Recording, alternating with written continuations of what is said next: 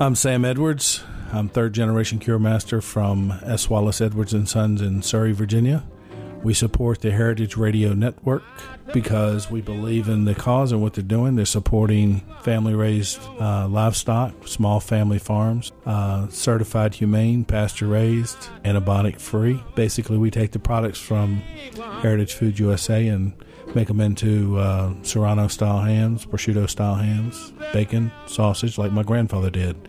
You can find us at Surrey Farms com or virginiatraditions.com.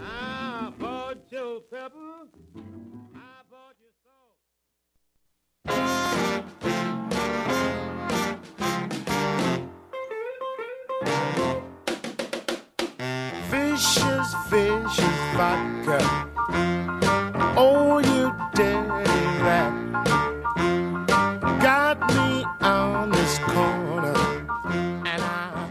Listening to Cooking Issues Radio on the Heritage Radio Network, coming to you live every Tuesday from 12 to 12:45. I'm Dave Arnold, our host of Cooking Issues, and we're here with Nastasia the Hammer Lopez. Call in all your questions to the studio at 718-497-2128. That's 718-497-2128.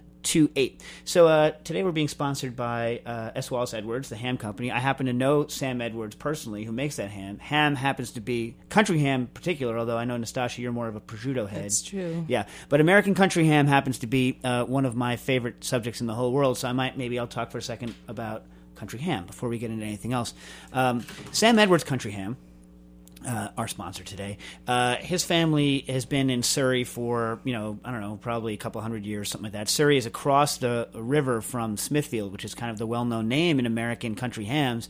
They don't really make a good country ham in Smithfield anymore, but, uh, you know, Sam Edwards really does. And, you know, he, he mentioned that his grandfather started the business. His grandfather actually wrote an interesting article uh, back, I think, in sometime in the 60s, and it was about. Um, peanut fed hogs. It, u- used to be, you know, everyone talks about the bellota fed hogs that you get out of uh, out of Spain that make the best, you know, most delicious ham. And in fact, they do uh, make delicious ham uh, because the basically the acorns that these Spanish hogs eat give them a uh, they have a lot of unsaturated fat, and it changes the fat characteristics of the ham, which means that the ham has this awesome taste that you can't really get any other way. Uh, but the only reason that's really preserved, I think, in Spain is because the the economics are such that they're not allowed to chop down the forest where those n- nuts are produced, so that they have these they have the ability to produce it, whereas we don't. Our hams used to kick a similar level of butt. In fact, we're world kind of known. I mean, our curing techniques are are are amazing, and. Um, so Sam Edwards' grandfather actually wrote an interesting article, I think, in the '60s, or was quoted in one saying that ham production is going to hell in a handbasket because, um, you know, because we're not feeding the, the peanuts anymore. We have a lower slaughter weight than we used to, uh, because you know the older a pig is when you kill it, the more the enzymes, en- the enzyme profile in an older hog is different from a, the one in a younger hog, and a, a larger older hog, aside from being bigger, that can take more age, also the enzyme profile is different, which is going to lead to a better tasting ham. So these are all things that we've done. But that aside, American curing is totally different from any other kind of curing, ham curing, and it's a totally different product. Like should not be confused with prosciutto, should not be confused with serrano. Like these are like you know actual American treasures. And so Sam Edwards is one of the few people who's you know still a fairly large production. Uh, in other words, you can buy it here in in New York. Um, you know he can ship. He's USDA that is doing a very traditional you know great American product. And traditional with in Virginia would be kind of a heavy smoke on on his hams, and you can make sure you get ones for him that are you know a year a year or older. Uh, and then actually, I'm traveling tomorrow to Kentucky. I'm going to uh, tour another great ham producer, Finchville Farms. Finchville Farms uh, out of Kentucky is another great old producer, and, and you know a lot of the people who produce hams in Kentucky. So think Finchville, think. Um, Colonel Newsom's, which is Nancy Mahaffey's hand place. These are people also who've been curing for hundreds of years, not them personally, but their families. You know, and a lot of these guys moved to Kentucky back when Kentucky was still Virginia. Uh, so anyway, so I will be uh, visiting. Um, I will be visiting Finchville Farms tomorrow. Actually, it's the first time I've been there, so I'm excited. Along with obviously drinking a lot of bourbon. So we'll probably talk about that more next week. Although next week, Nastasha, we might be doing the show live. From, We are doing it from London. live from London, huh? So we're going to this our second road show is going to be in London because next next week uh, we're going to be out in London doing the what's the name of the show we're doing, Nastasha? Do you even know? It's just called the London Cocktail Week, London, and yeah. uh, yeah, So we're doing rotary evaporation over there. Yes, with Oxley gin. Yeah, which is a vacuum distillation technique. For those of you who don't know what the heck I'm talking about, uh, right? Yes. Yeah. Mm, okay. Uh, so anyway, uh, let's go on to some questions because we have some email questions from before. If I can just find them. Um, oh my gosh. Oh my gosh, Nastasha, I've lost the email questions. No, Well, the first one's an answer. First one's an answer. Oh, that's right. So, uh, okay, so uh, some of you might recall several weeks ago, uh, we tried to answer the question. What was her name again? What was her name? Uh, Colleen was the big girl. Yeah, Colleen. Uh, she she's a very tall woman, and she was having problems with uh, with countertops, countertop heights. And we called Mark Ladner. Uh, Mark Ladner is the newest four star chef in New York City because Del Posto, his restaurant, just got upgraded to four stars in the in the New York Times. So congratulations. Um, and he is tall. He's six four, and so here's what he wrote back. We asked him, "How do you deal with the, with this problem of being very tall?" He said, "When when I was younger, I often hunched over, which was obviously horrible for my back and neck. Uh, when I built Del Posto, had a kitchen designer uh, who recommended a 42 inch counter, which is higher than our normal what 36, 35 36. counter, which which he had recently designed for Gray Kunz, who's also I guess tall. And he says that this counter is a lifesaver, and he says most, except for the very short, love it. And he doesn't see any reason why uh, it was Colleen, right, should Yeah. not be allowed to use her special adapter unless it's unsafe or unsanitary. And he hopes that that's helpful. Okay, so we have a we have a caller. Caller, you are on the air. Hey, how's it going? Going well. Awesome. Well, I've always heard that um, if you burn garlic when making a tomato sauce, it's going to make your sauce bitter. I was wondering if you could tell me why. Huh. Uh, that is true story. Uh, I don't know why. Kind of caught me uh, uh, off guard. I mean, gar- garlic is pretty complex uh, and easy to burn because it's got a, a high sugar content. I think that's why it burns so easy. Uh, but I don't like that acrid burnt taste that you get. I don't know exactly what's going on. It has to be like all of the interesting stuff with garlic has to do. I mean, garlic doesn't really have that much uh, of its characteristic um, sharp, pungent flavor until it's been cut. Right. So what happens is is that there's enzymes in the garlic, and when you cut it or crush it, those enzymes are acting on. Um, there's like there I always forget the names. It's like al- alanine and allicin and all these ala blah blah blahs like that are like these chemicals that start out being relatively odorless uh, and then develop all of their all of their pungency uh, after they're cut and then are modified more or less by cooking. And since those are the chemicals that lead to the pungency, I would think that those are also the ones that lead to kind of those acrid uh, flavors when they when they're cooked or when they get burnt. But I can't say for sure. There is an excellent book out on the subject. It's called, um, I believe it's called Garlic and Other Alliums, something like that. That It's lore. I just bought it. I actually read it, but it's very dense, so I can't remember whether there was any explanation of it because it was too much to look into. But uh, next week we have Harold. We have a list of stuff to ask Harold from the radio show. We can make one. Let's yes. make a list, Mhm. and uh, I'll ask him that whether he knows specifically what it is because it, he's read that book and spoke with that person, so he he's thought a lot about that kind of a problem. Uh, That's something I should know off the top of my head, but do not. It's I. I do know, however, when you pressure cook garlic, it uh, it actually destroys a lot of the of the pungency. So that in, in fact, you know how even when you roast garlic, you, when you roast it, still if you eat a lot of it, it, it comes out of your pores over the, over the course of several days, and and your coworkers don't want to be anywhere near you. Again, I know this from awful experience. When you pressure cook garlic, uh, th- those principles are gone, and you can actually eat a whole bunch of garlic without. In fact, we make sauces that are you know upwards of fifty percent garlic, and uh, no one has a problem with them. And it- it's a very mellow, mellow flavor, and it's because a lot of those sulfur-containing compounds that are in the garlic that give it its pungency are kind of destroyed by that by the high heat uh, on the inside of a pressure cooker. So uh, we will we will keep a list. Uh, okay, so um, we have uh, Colin Gore writes in and says he has a handful of things on his mind lately. So let's look at those handful of things that are that are on his mind. Uh, Colin's built a vacuum chamber using a compressor harvested from a window-mounted air conditioner to make uh, a vacuum. I love this kind of DIY kind of you know do-it-yourself kind of stuff, and he says it works wonderfully. Uh, but he's wondering about running it for more than a few minutes at a time because he's afraid he's going to burn it out. Uh, you know, I wouldn't worry about it so much. The kind of the, the great granddaddy of websites dealing with uh, this problem is is uh, called the bell jar, uh, and a bell jar being the you know an old vacuum thing that you put things in vacuum. The bell jar. So the bell jar, and it's based on a bunch of articles published a long, long time ago in Scientific American, the Amateur Scientist, which were fantastic. Like I had when I was a kid, like how to build lasers, amazing stuff. Scientific American's old Amateur Scientist column, freaking amazing, amazing stuff. Anyway, the bell jar has a list of these things, uh, and and it, it talks a lot about making vacuum pumps cheaply out of air conditioning units and refrigeration units. And a lot of w- what the of your unit are depend on um, whether it's a rotary uh, pump or whether it's a piston pump. Most refrigerator compressors are, uh, you know, piston pumps, and they're not going to operate near, you know, nearly as well at low vacuum as these as these rotary pumps are. So, uh, you know. Um, so a lot, a lot of air conditioners have a rotary pump. So if, as long as you keep the thermal overload switch on the on the pump, you should be fine because if it cuts out, it's not going to get hurt. You also obviously have to make sure that you didn't let the oil drain out of it. Um, you know, otherwise it's going to burn out very quickly. But you should be able to run it no problem. If it's overheating, you'll be able to tell because it's exposed. He also makes a, a good note.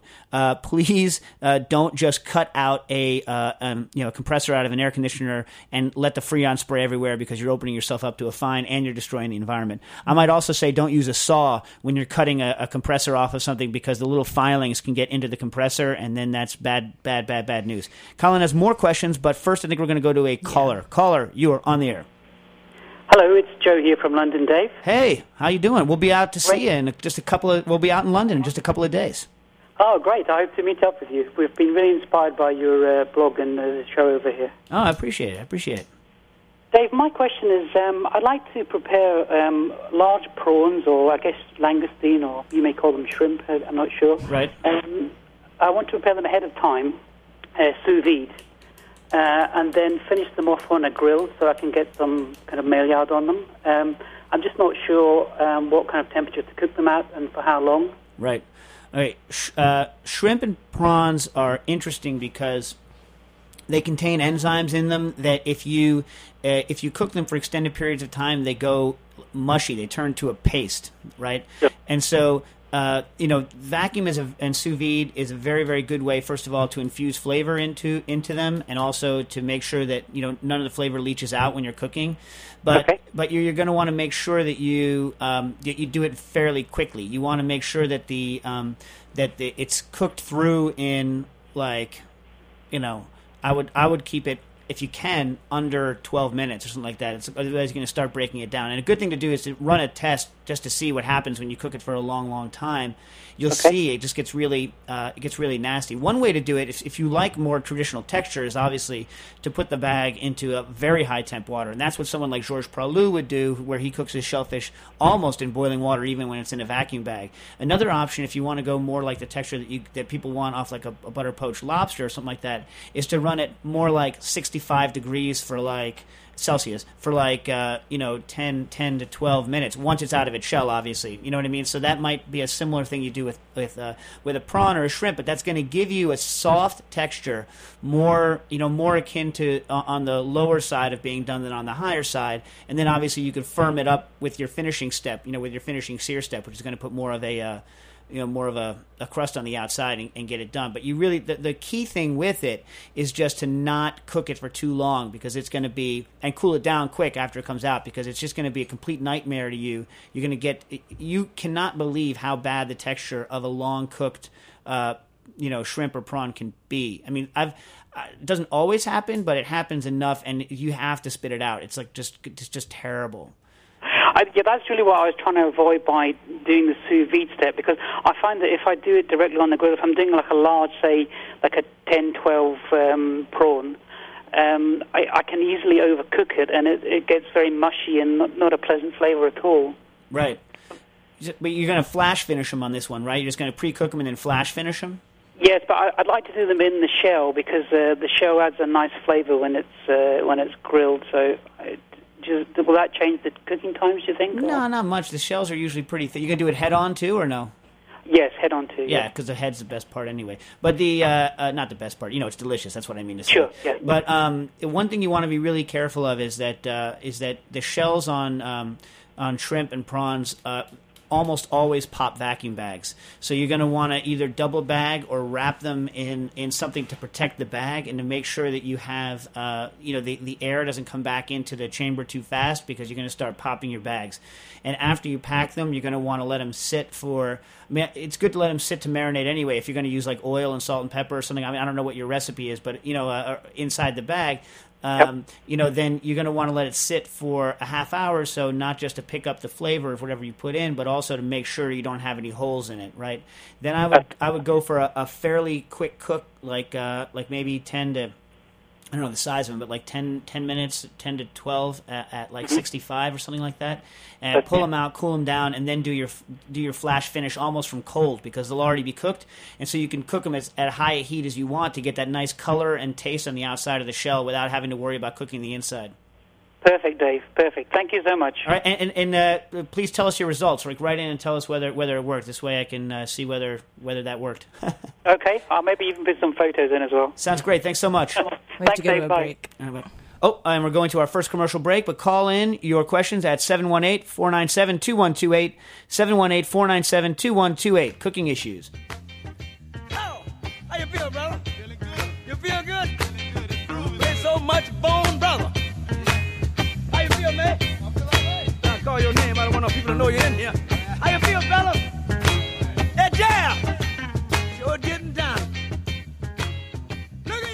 This is a public service announcement from Added Value. Join us Saturday, October 16th at the Red Hook Community Farm. Celebrate the harvest. Visit Brooklyn's largest urban farm. Delicious seasonal foods from local restaurants EC, The Good Fork, Kevin's, The Lobster Pound, and Rice. And of course, pick up your produce at the Red Hook Farmers Market. For more information, call 718 855 5531. That's 718 855 5531. Or visit www.added-value.org. This has been a public service announcement from Added Value.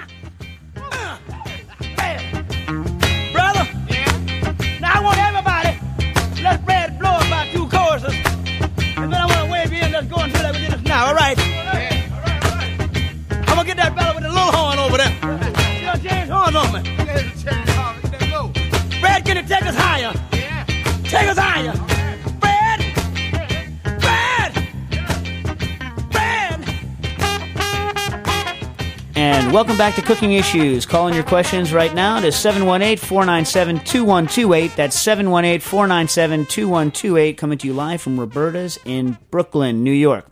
Okay, uh, we have some more of Colin's questions here. He has quite a few questions. We're going to try and hit them all. Uh, so, Colin, uh, to refresh you if you didn't listen to the first segment, Colin built his own vacuum machine, uh, his own vac- chamber vacuum machine using a, uh, a a pump out of a, a compressor out of an air conditioner.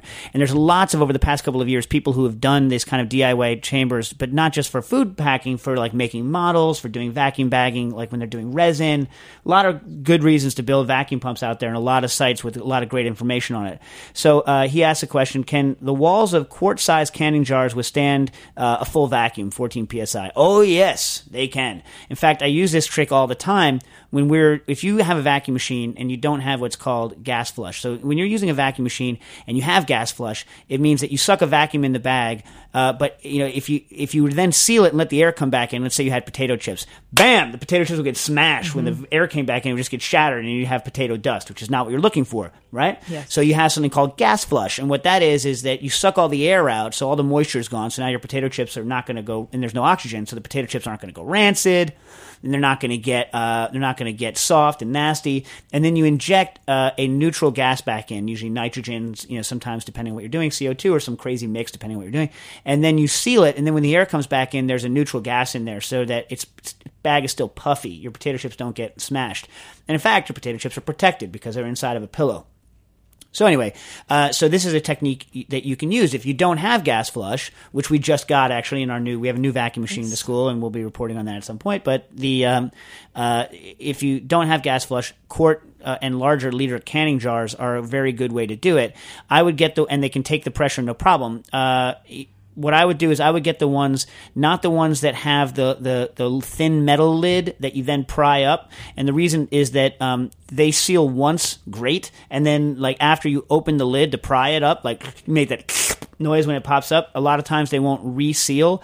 I like the old style ones that have a glass lid and a glass base and a rubber gasket, and then you just set the rub the set the lid with the gasket on top of your canning jar. Take all the metal hardware off of it; it's just going to get in your way. Suck the vacuum, and then when the vacuum comes back, the lid gets smashed back onto the top, and the actual vessel takes the pressure for you, not your potato chips or whatever the heck else you're going to pack.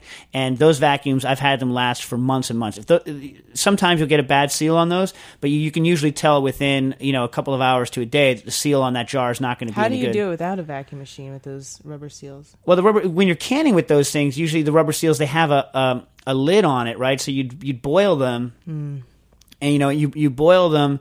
Um, I guess you start boiling them and then maybe seal them while they're boiling, and then they and then as the as the uh, as it cools down, you'll suck a partial vacuum on the top, and then you have to open it. I mean, it's like I guess it's an old. It's I've never actually used them to can. I've only used them to package things, but they're great. You can get them in most in most uh, houseware stores, and we use them all the time. So if you're bringing something that's crisp, like apple chips or potato chips or Methocel F50, uh, you know, meringue puffs, which is what we do a lot. Um, you know, you can keep them for a long time, and you can you know travel in a rainstorm, you know, through Louisiana in a bayou. What it doesn't matter, and the and the stuff's not going to go bad on you. So it's actually a really good technique for bringing stuff with you. Not as good as having gas flush, but um, because it's just a pain in the butt. But anyway.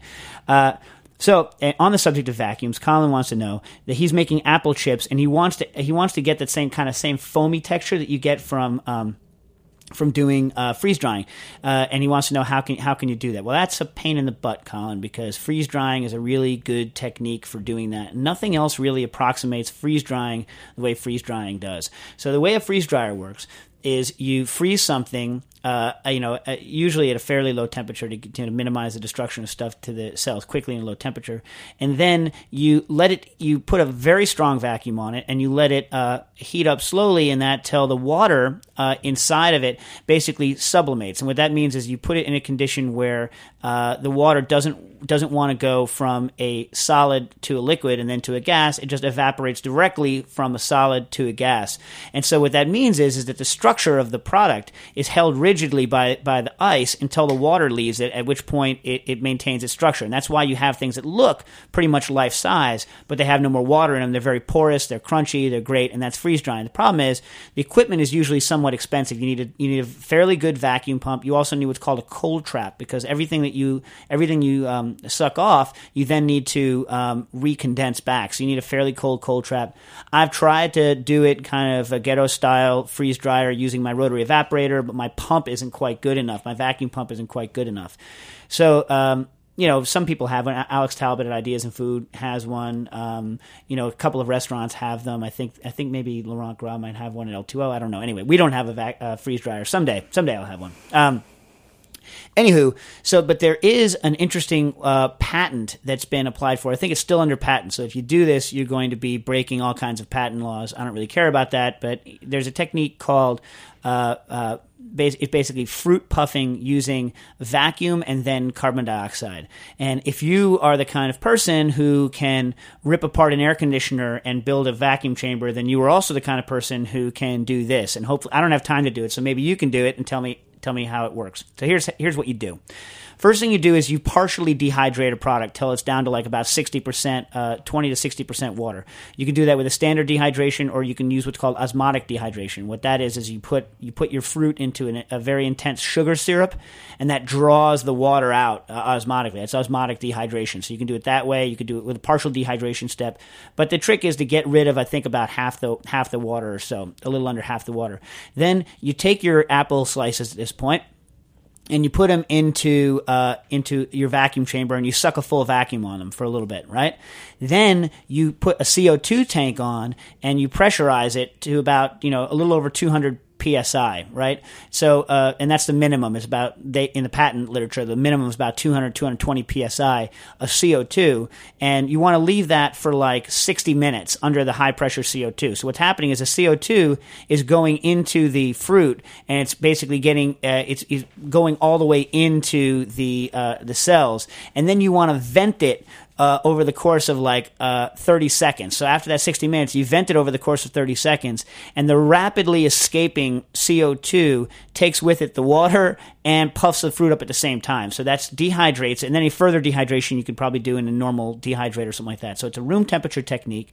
So it's similar to freeze drying that way, and um, it doesn't require um, as much expensive equipment as a as a as a freeze dryer does.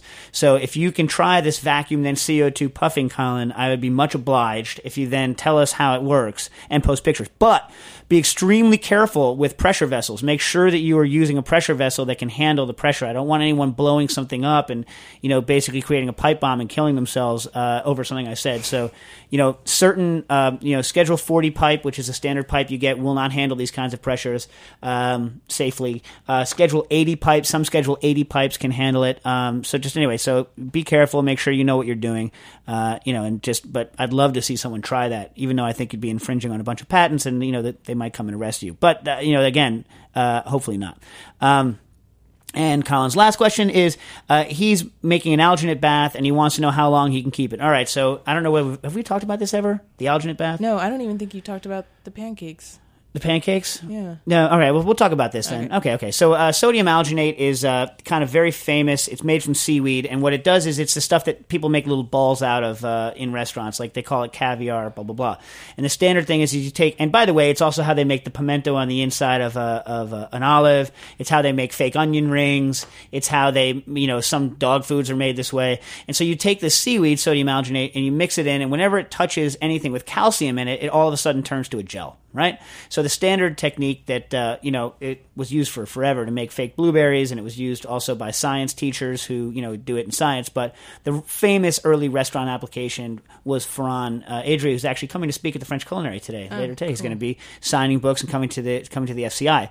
So uh, so Ferran, you know, famously made melon caviar out of alginate, and alginate in restaurants was born. Right now, the problem with, with alginate is is that it, it doesn't really have a great texture or taste and so in fact it steals taste. It's like a flavor thief. So alginate and also the other problem is that you make these balls you drop alginate into into calcium it forms this beautiful sphere but then over the course of the next couple of minutes it turns solid. And once it turns solid it's completely unpleasant. If it doesn't pop in your mouth it's it's unpleasant. So then the next step is that you know chefs started doing what's called reverse alginate. So in reverse alginate instead of dropping alginate into a calcium bath and forming these little balls, you're dropping calcium into an alginate bath, and then you get a little film of uh, of alginate around it, but the inside stays liquid forever, right?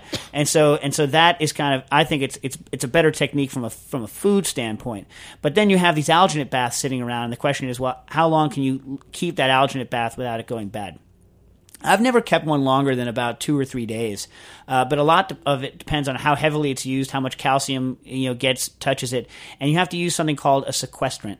And so, what a sequestrant is is a sequestrant um, sucks up the calcium that's inside of your uh, solution and uh, stops it from causing the alginate to react until there's so much calcium there that a reaction happens. And they and, and the, the two good, I mean, Sodium citrate is kind of the, the, sequestrant that people just have lying around. It's not so good. Sodium citrate is also a buffer, uh, which is good, but it's kind of crap. You really want to use sodium hexametaphosphate.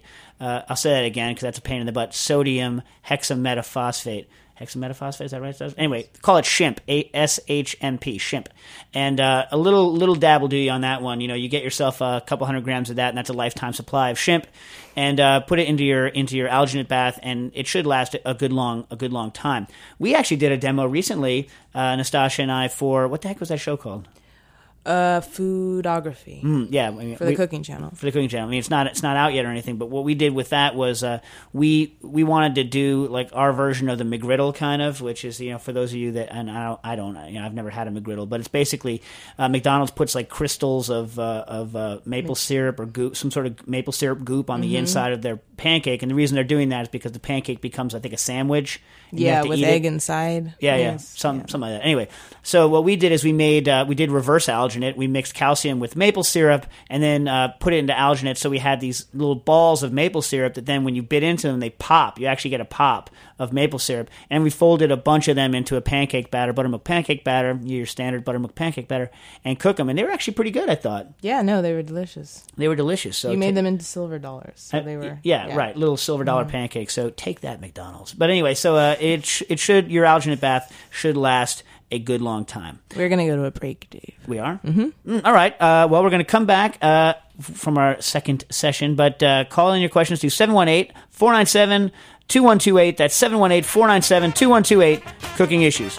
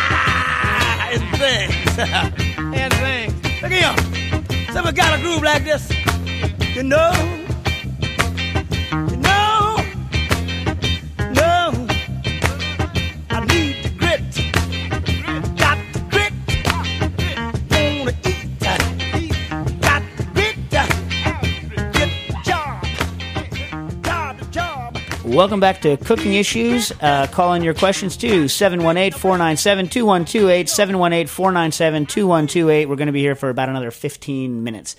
And by the way, we mentioned the list we're going to keep of questions we're going to ask McGee. He's in Japan right now, or we would call and ask him right now.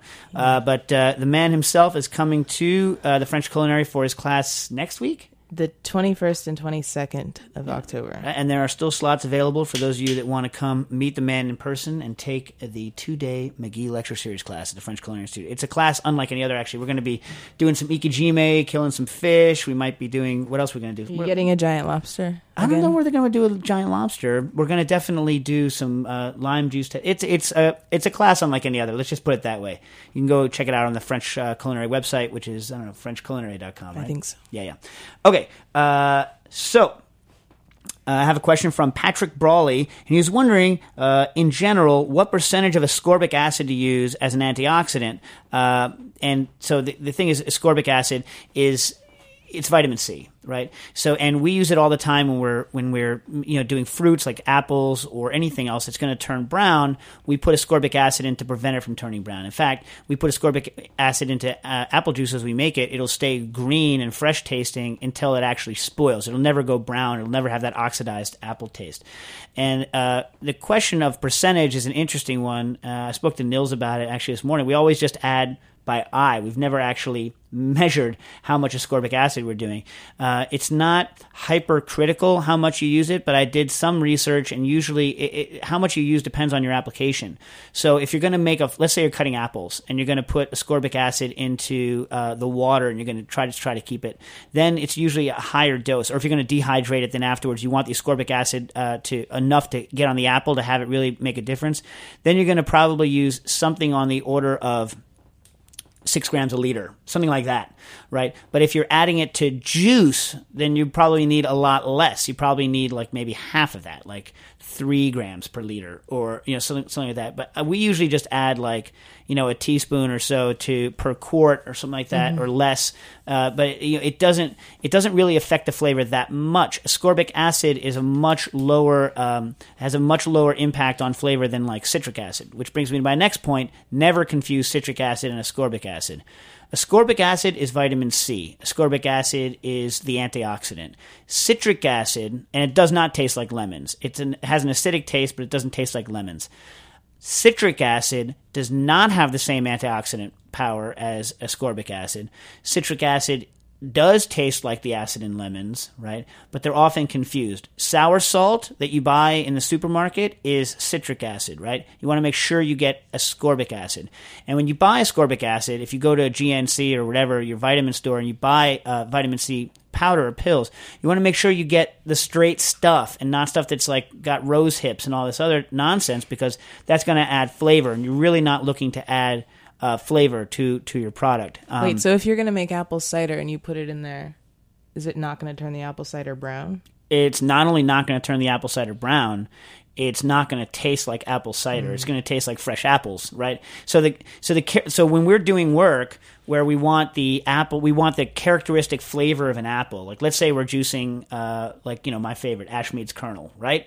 I want the juice to taste like that's an apple variety, uh, and I want the. And by the way, Nastasha and I next week when we go to London, we're going to go to the Brogdale collection, which is uh, Cornell has the finest collection of biggest, I mean, and also finest, I guess, collection of apples in the world. But they also have a, they have a lot of non-culinary apples. The Brogdale, which is you know you know the UK's apple collection in Kent, uh, which is outside of London, uh, they have the largest collection of culinary apples in the world. So Nastasha and I are going to go there, and I'm going to eat so many apples that um, that basically they have to shove a like a needle in my stomach and like evacuate all of the craziness. I'm going to eat apples until I pass out. Basically, I'm going to take. A, I've become allergic to apples actually over the last couple of years, so I'm going to bring a whole bunch of Benadryl with me, and I'm just going to I'm going to wait until my throat starts to swell. I'm going to inject myself with uh, with epinephrine and take Benadryl because I'm I'm there to eat as many apples as is humanly possible, and we'll report back. Uh, anyway, so if you're juicing Ashmead's kernel, which I hope to taste next next uh, week uh, because our supplier of Ashmead's kernel uh, got, was destroyed this year because we, there was a killing frost in, in parts of the Northeast this year. Anyway, uh, so uh, when you're juicing it and you want that taste of the fresh apple, if you want the juice to taste like you just bit into that apple, minus the crunch, then you use ascorbic acid and it's going to retain its original color and its original flavor. It's not the flavor we associate with apple juice. The flavor we associate with apple juice and apple cider is that brown flavor because the oxidation doesn't just change the color, it also changes the flavor.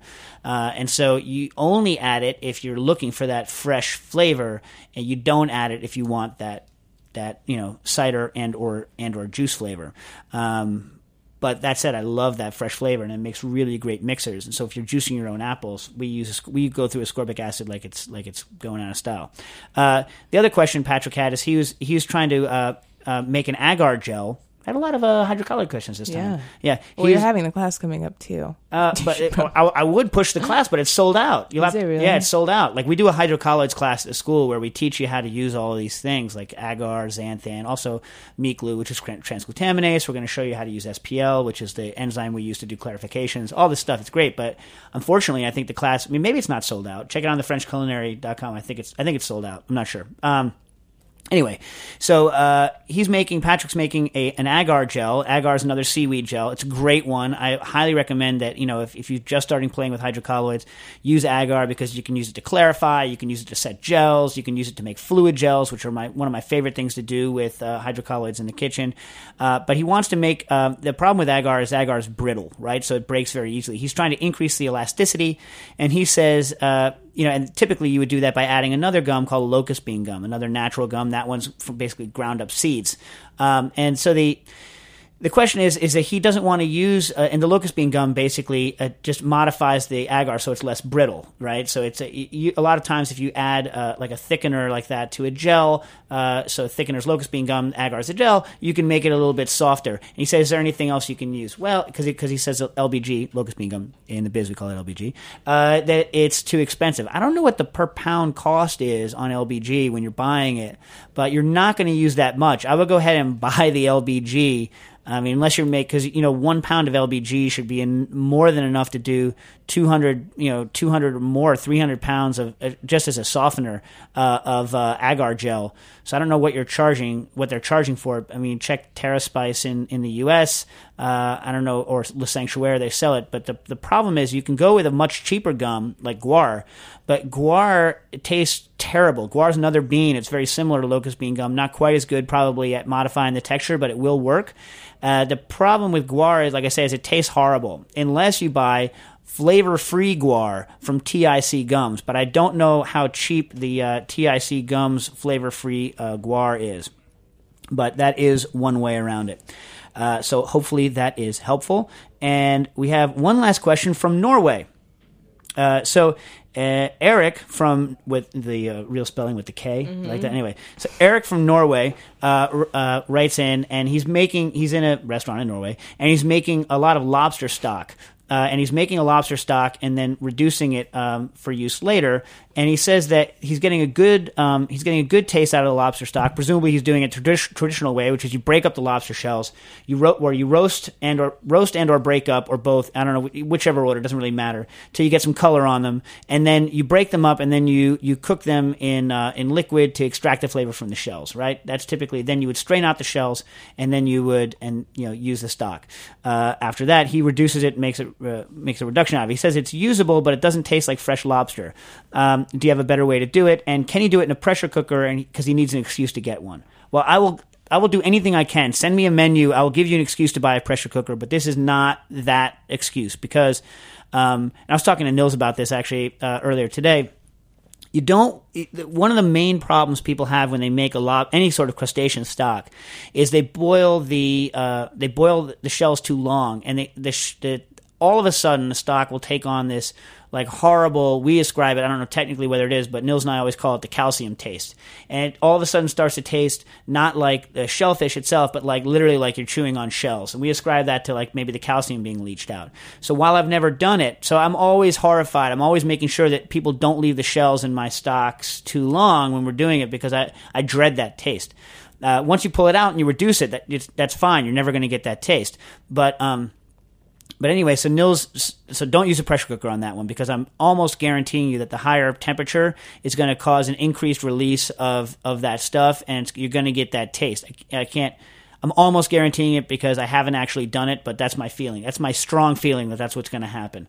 Um, but Nils said that you, because he had tested this, I asked him whether he could get a fresher flavor. If you don't roast the shells uh, beforehand, you're not going to have as intense a flavor, but maybe it's going to be okay because you're going to reduce it. But it might be closer to a, a fresh lobster flavor.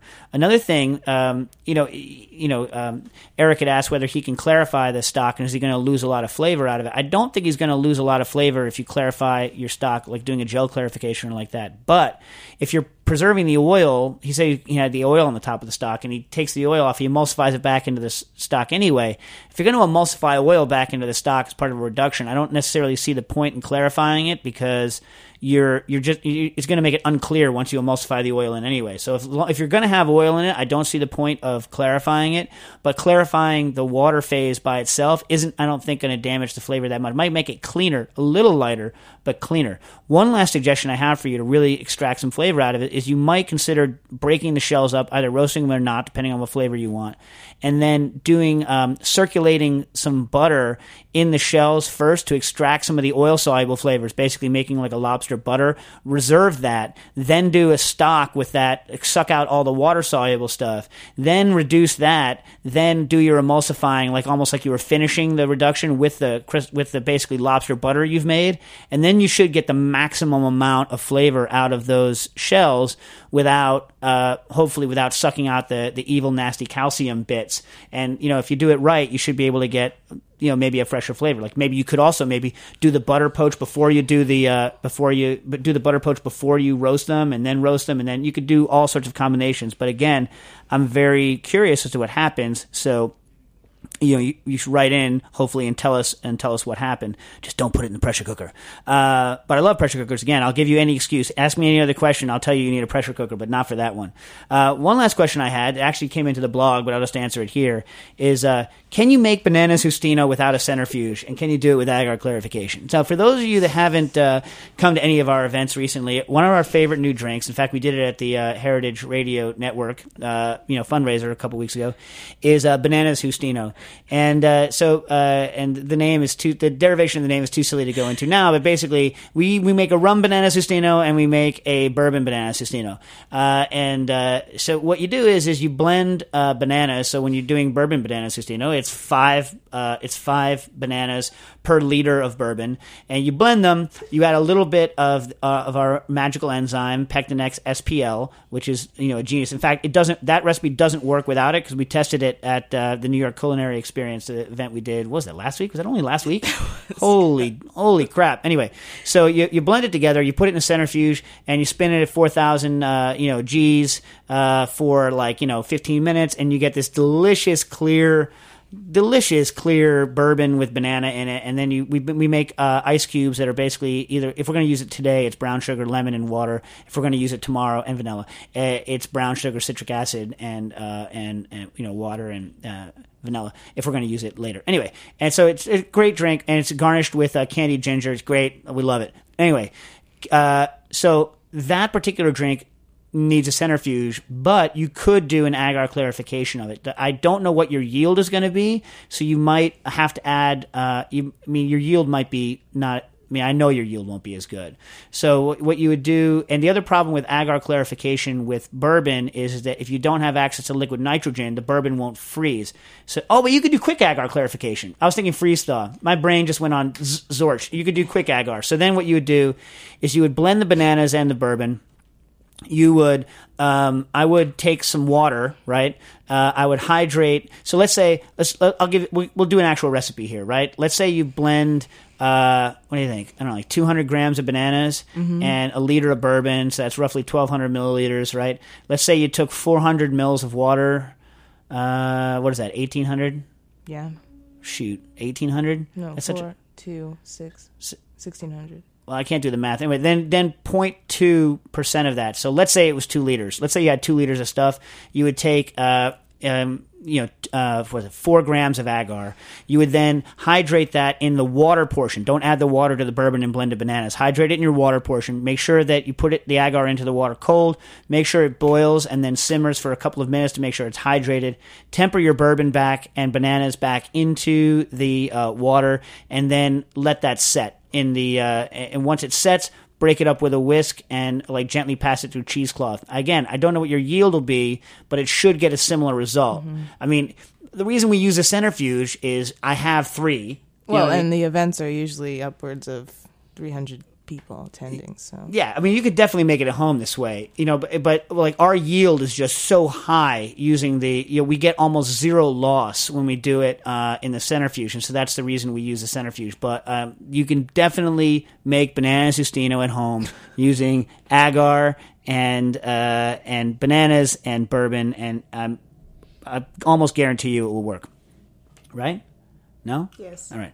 So next week, save up your questions. We will be doing live from London, but unlike last week when we did it, uh, we are going to be uh, both Nastasha and I will both be in London, and so I think Jack is going to be our, our local our local host. Is that true? Jack, our intrepid engineer, who doesn't come on the air very often, but is runs the show here basically. Without it, we uh, we wouldn't have it. Uh, but before we go, I will leave you with this with this one thing. So we went uh, we did an event on last uh, Saturday. yesterday, two, three days ago. What, what, what, now, what was the name of the event again? it was uh, live fit or die, or no, fun fit in the city. Fun Fit, Live Fit or Die. Where did you get that? It's crazy. Fun Fit in the City. Anyway, we were at the Discovery, the Discovery Zone. It's called right. It's a school. It's a charter school in Harlem on 125th Street and uh, was it Madison or Fifth? I forget. between both. Yeah. Anyway, so it's just, it's actually an amazing school. We went to visit it. It's really incredible. It's like it's a huge place. It looks amazing. Like it's the kind of school I wish I could have gone to when I was a kid. Anyway, we were doing an event there for the Liberty Science Center and the Food Network, who were putting a, an event together, and they were talking about nutrition. And so they asked, uh, you know, they asked us to go up and do, uh, do, you know, do a demonstration that somehow had something to do with nutrition for like a couple hundred people. And immediately, of course, gymnemic acid popped into my head. So gymnemic acid is uh, the thing we use that erases your sense of sweet. So we passed out uh, a, you know, a bunch of gymnemic acid, which is a leaf basically from the uh, Gymnema sylvestre. It's a plant from India. Lone Oakley is the sugar destroyer, and uh, and you eat this incredibly awful tasting uh, leaf powder, and for about half hour you can't taste anything sweet at all, at all. No, nothing, no sweetness. And so we passed out the powder, and along with uh, bananas, not bananas Justino, it was because it was all kids, so no liquor, unfortunately. Uh, strawberries, marshmallows, chocolate, sugar, honey, uh, and I think a couple other things. Anyway, we passed them out in bags, and you know, we're basically trying to show people you know what food items taste like without the sugar in it and we actually do that demo in the mcgee class uh, anyway so we had a bunch of people there and then i was on stage and a lot by the way like we opened it right so we were kind of the opening band but uh, you know they had uh, Rachael Ray was on next, and Mehmet Oz, and some guy from Men's Health who I can never I don't remember Yeah, his name, and, and basketball uh, player. Alonzo Mourning, real Yes. yeah, I mean a real dude. Anyway, it's like real like real people.